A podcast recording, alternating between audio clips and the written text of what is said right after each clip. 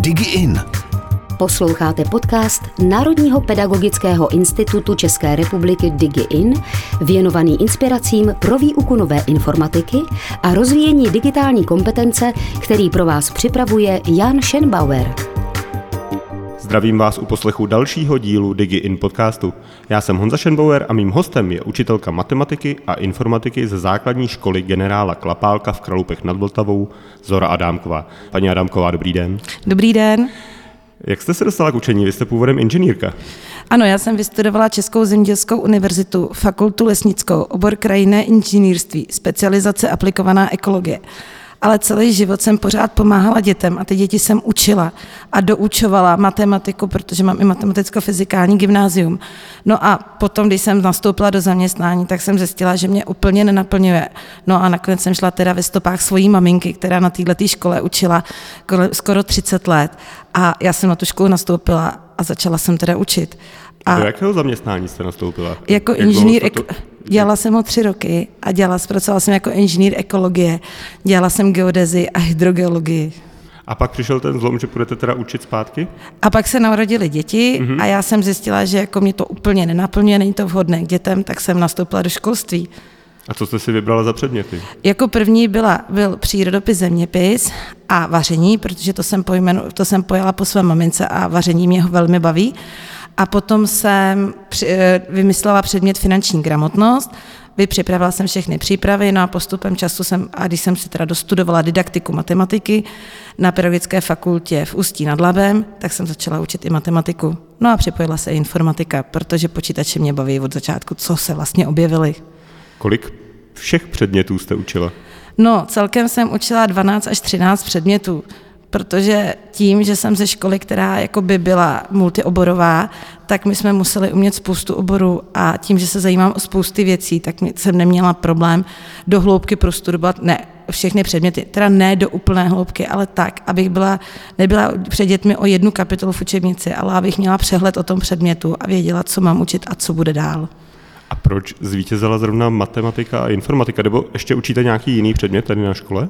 Eh, teď už ne, učím jenom matematiku a informatiku. A zvítězila proto, že mě se na matematice líbí, že se dá použít jako mezi, že se dá mezi ní použít mezi předmětové vztahy, takže do ní zapojíte spoustu dalších předmětů a můžete těm dětem popisovat ten svět. A hlavně matematika nemá tolik výjimek, vlastně nemá skoro žádné.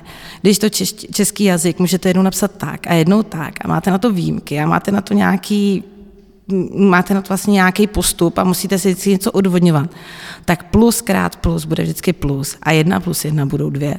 To znamená, je to bez výjimek, je to jasné, stručné, přehledné. Proto mám tu matematiku asi nejradši. A vy jste říkala, že to propojujete s ostatními předměty. Jak to děláte? Eh, když třeba máme slovní úlohy a najdeme na to, že mají počítat velikost antukového hřiště, tak hned se zeptám, k čemu se používá antuka, z čeho je antuka, kde se bere antuka, jak je velký hřiště, co se všechno hraje na, na, na antukovém hřišti, takže volejbal, tenis, jaký je nejvýznamnější turnaj v tenise na antukovém hřišti. A snažím se ty děti stáhnout do toho současného světa, aby věděli, že neexistuje jenom škola, ale že se to dá udělat různě okolo, aby věděli, že je nutné to propojit a že se mají koukat kolem sebe.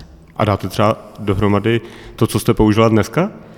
v matematice, jestli jste použila nějaký takovýhle uh, prvek? No, dneska jsem vykládala rozklad čísel na prvočísla a protože žákovi to dělalo problémy, tak jsem si vzala Lego, měla jsem postavenou zeď z Lega a rozebírala jsem ji na jednotlivé částečky tak, aby viděl, že vlastně z jednotlivých částů získáme, za části získáme ty prvočísla, až už to nejde rozebrat.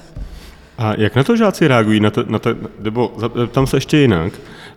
Spolu, spolupracujete s kolegy na tomhle tom, nebo, nebo to děláte jenom jako čistě za matematiku a to se snažíte ukázat na nějakých praktických příkladech?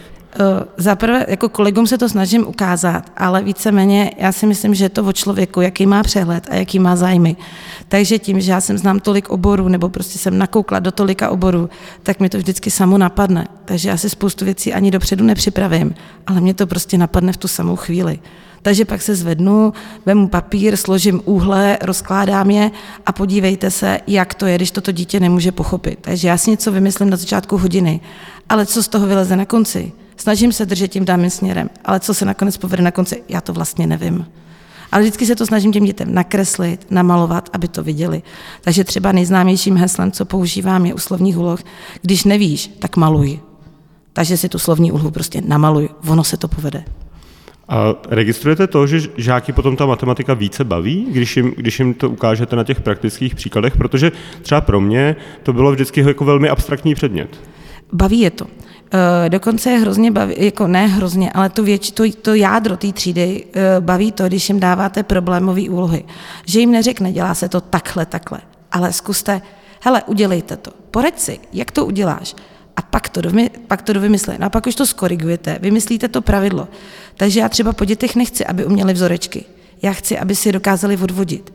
Aby nemuseli znát třeba vzoreček pro výpočet rychlosti, že je přesně takhle. Ale vem jednotku a z jednotky si ten vzoreček sestav. Teď je to vlastně jednoduchý, teď to tam je. Nebo aby věděli, že metr krát metr je vlastně metr čtvereční a že je to ta plocha. Že to není jenom proto, že jsem to řekla, ale že, to, že dvakrát dvě je dvě na druhou, tak metr krát metr je metr na druhou. Tak aby to pro ně bylo, aby, neví, aby to neměli naučené, ale uměli si to odvodit. Jaké používáte třeba technologie v matematice digitální? Je to tak, že e, používáte je vlastně v rámci, třeba mě teďka napadlo, jestli žáky necháte pracovat s kalkulačkou? Určitě. Kalkulačky jim půjčím, máme dokonce školní sadu kalkulaček, ale nejen, že jim půjčím kalkulačky, ale sama ve, já sama ve výuce používám vizualizéry, vizualizér vždycky, protože pom, pomocí jeho můžu rýsovat, to znamená, já rýsuju, oni vidí moje ruce a sami to vidí na dataprojektoru a mohou rýsovat, vlastně oni vidí moje ruce a drží, drží ty pravítka svými rukama protože já po úrazu mám problém držet velký pravítka na tabuli, tak tohle to mi usnadňuje obrovský život a těm dětem to pomůže. A třeba v době koronaviru, kdy devátáci najednou se museli dělat přípravy na přijímačky, tak jsem vedla po večerech kurzy geometrie. Pak jsem zjistila, že se rodiny doma scházely a rýsovaly celé rodiny a měli to jak večerní program ale ty děti se vlastně vidí, tím se mě ptali, pančeko, tak jak jste to udělala? Tak jsem držela pravítko, podržela a oni to viděli. A bylo to pro ně velmi nároč, velmi jakoby názorný a pomáhalo jim to. Takže nakonec geometrie s vizualizerem bylo to jedno z nejlepších, až mi ty děti řekly, hele, to nebylo úplně jedno, jestli jsme byli doma nebo ve škole, my jsme se to naučili. Další, co používám vlastně ve škole při výuce matematiky, je, že já si všechno snažím dávat do prezentací, ale tak, že do nich píšu pomocí grafického tabletu. A protože mám tabuli, která promítá, mám bílou interaktivní tabuli, na který se promítá, tak děti tam i fixem dopisují. Nebo píšeme na tu grafickou tabulku a dopisujeme výsledky, vysvětlujeme. Takže i ty děti, které nejsou nemocní a nejsou doma, tak těm to každou hodinu nahrávám do Teamsu a oni si tam můžou vytáhnout. Takže když jsou nemocní, tak si to můžou prohlídnout. Když jsou když, když si chtějí doma procvičit, můžou se na to podívat a mají to tam všechno připravené v té skupině na Teamsech. Další, co třeba se mě naučila, je aplikace Fotomat, kde, kdy dostanou v QR kódech příklady, oni si to načítají a pak si to kontrolují pomocí fotomatu.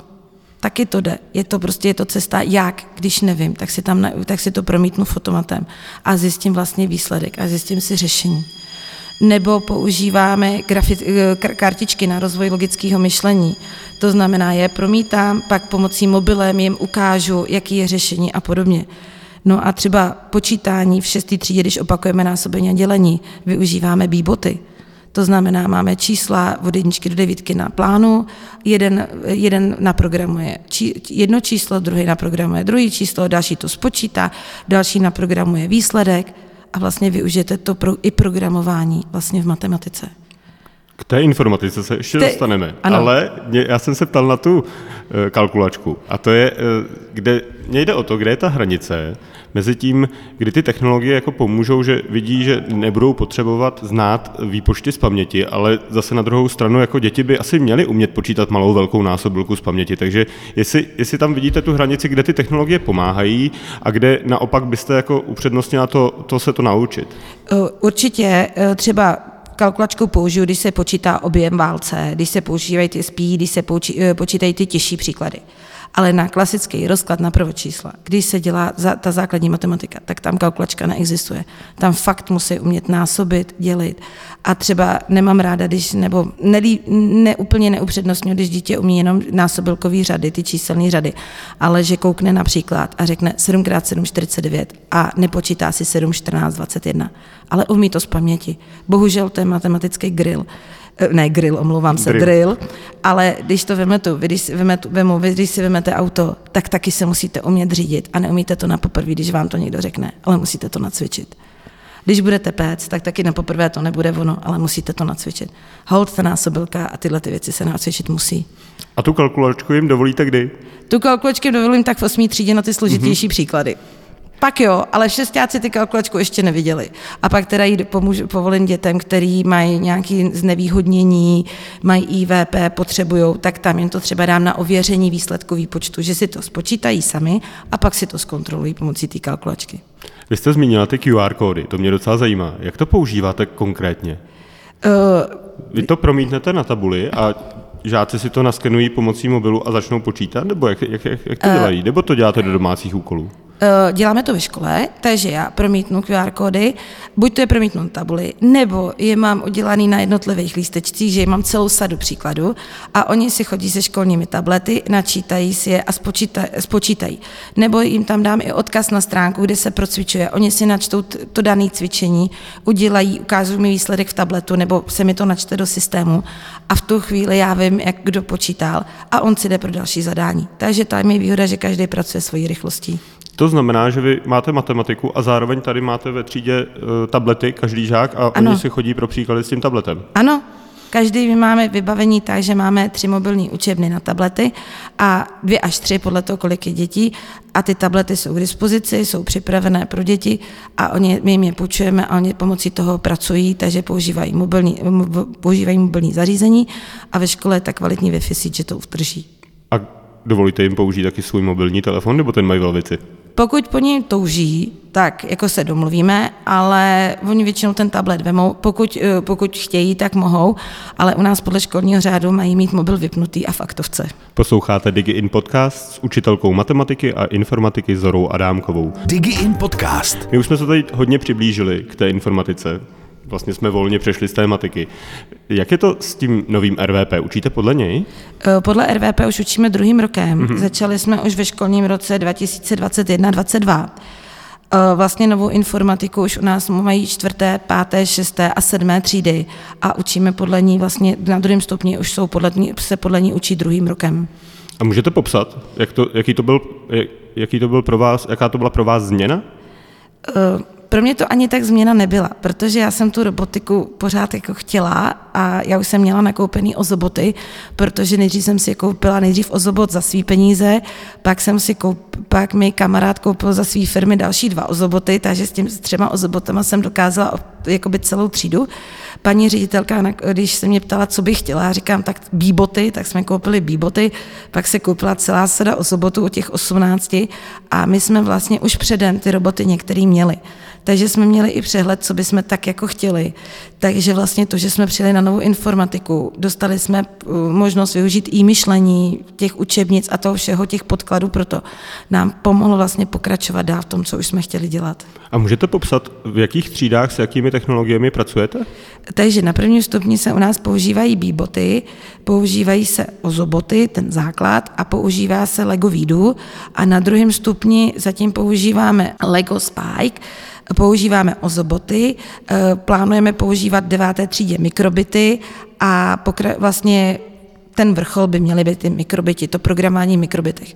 Ale nemáme jenom programovací jakoby roboty, protože nejenže máme třeba i vizualiz, že nejenže teda vizualizéry, ale máme i ty mikroskopy, co se co promítají, aby jsme dětem ukázali i různé jiné technologie, různé jiné technologie, třeba QR, kde máme ten Cube, Merch Cube, kde promítáme dětem, aby viděli, jak funguje.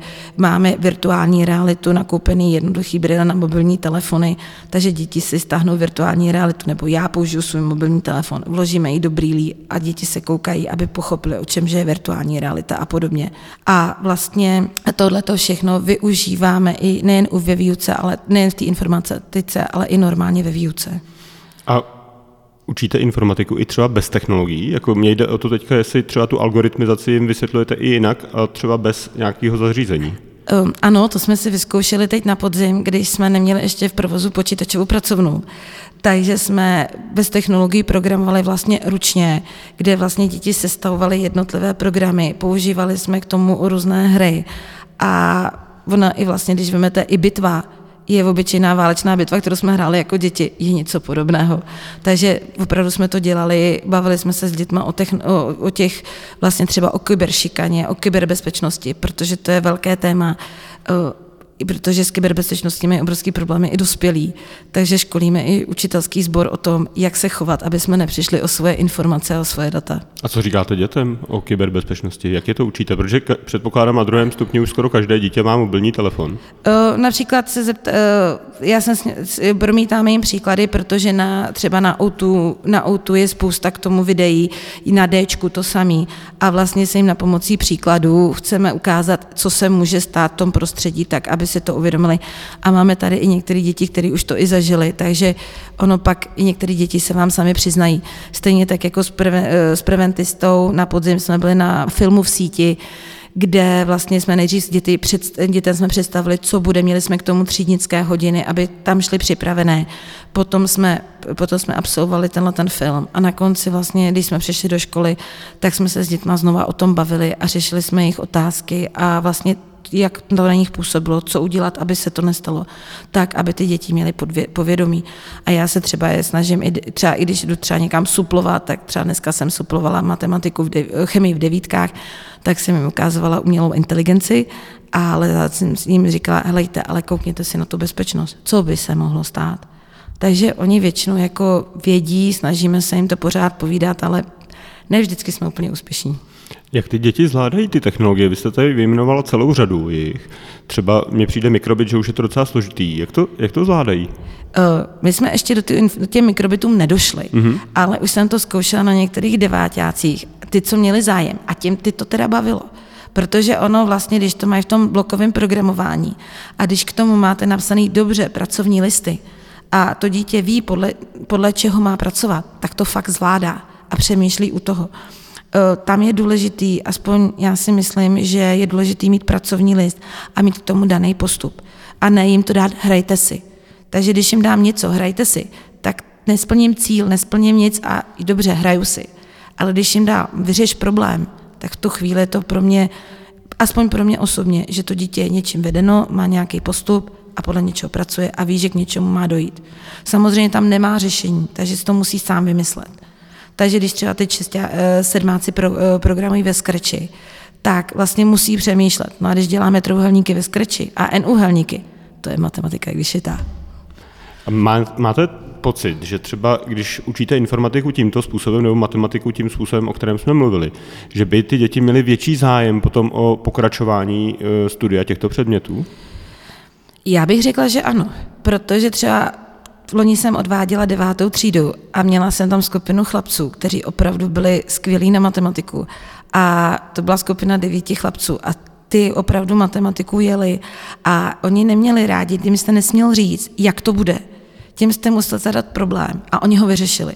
Takže z částí třídy jsem jakoby normálně, oni to objevovali, ale těmhle těm chlapcům jste musel dát problém. Pak jste dal, pak oni jste dělali stranu a oni to řešili. A buď to vyřešili, anebo nevyřešili.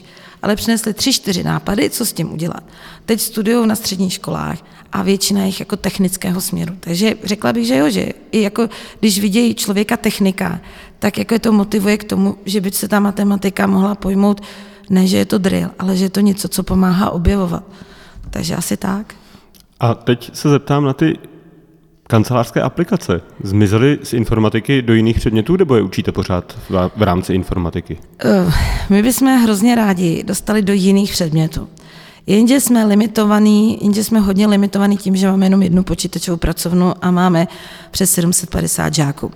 Takže ona, ta vytíženost té pracovny je opravdu vysoká jenom námi informatiky. Takže, eh, aby jsme dělali přímo projekty na, informati- na Excel, na Word, na PowerPoint, to neděláme. PowerPoint třeba dělají děti mm, v různých předmětech, v dějepise, v přírodopise, prezentují. Že to nestříhají na tu čtvrtku, ale udělají prezentaci.